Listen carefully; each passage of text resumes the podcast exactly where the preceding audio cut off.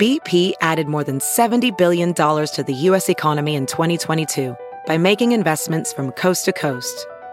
Investments like building charging hubs for fleets of electric buses in California and starting up new infrastructure in the Gulf of Mexico. It's and, not or. See what doing both means for energy nationwide at bp.com slash investing in America. How COVID misinformation swamped Chinese social media. Messaging failures and bad incentives have left Chinese social media groaning under a deluge of COVID related misinformation. Published in Sixth Tone. Written by Cai Yineng. Read for you by Sarah Kutulakos.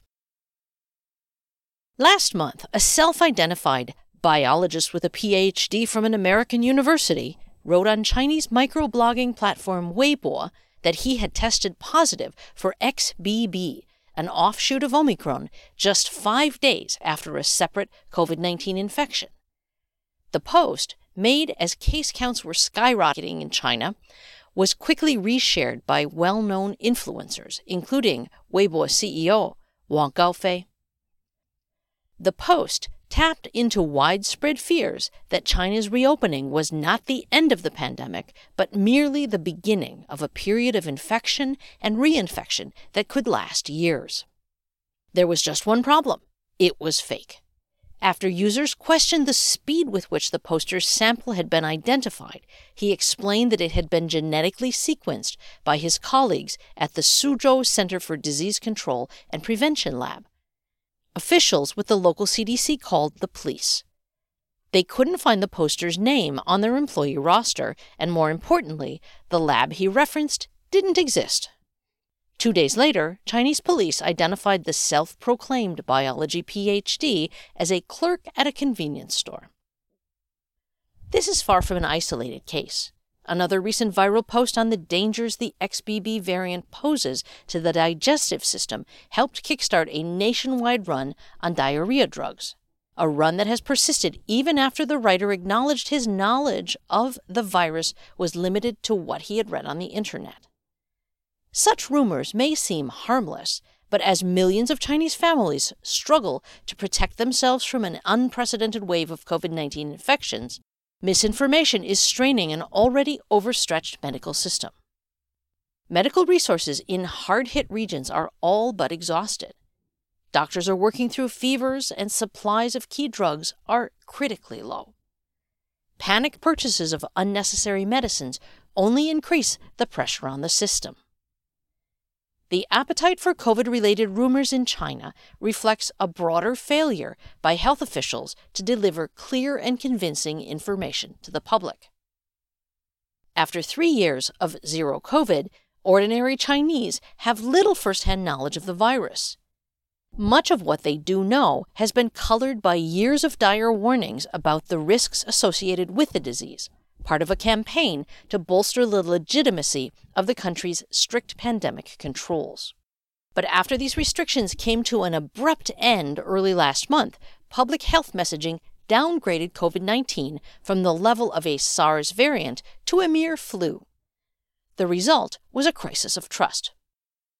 Many Chinese refused to believe officials' rosy reassurances about the disease's mild symptoms instead turning to the internet in search of more reliable information. As elsewhere, COVID 19 discourse on Chinese social media is colored by populist politics.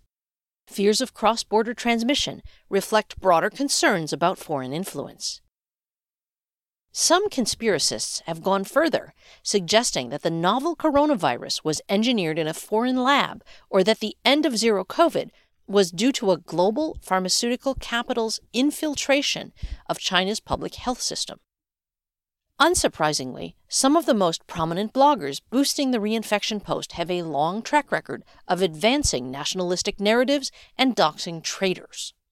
These narratives are all the more appealing when they come from self proclaimed insiders, like a supposedly American trained biologist.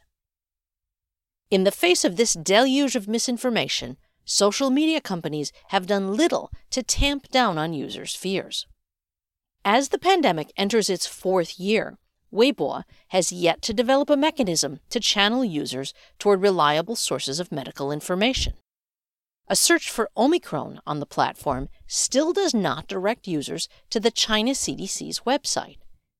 A similar search for Pfizer, meanwhile, is as likely to return the hottest takes from military affairs, finance, and gossip bloggers as information on Paxlovid, the company's World Health Organization endorsed antiviral drug.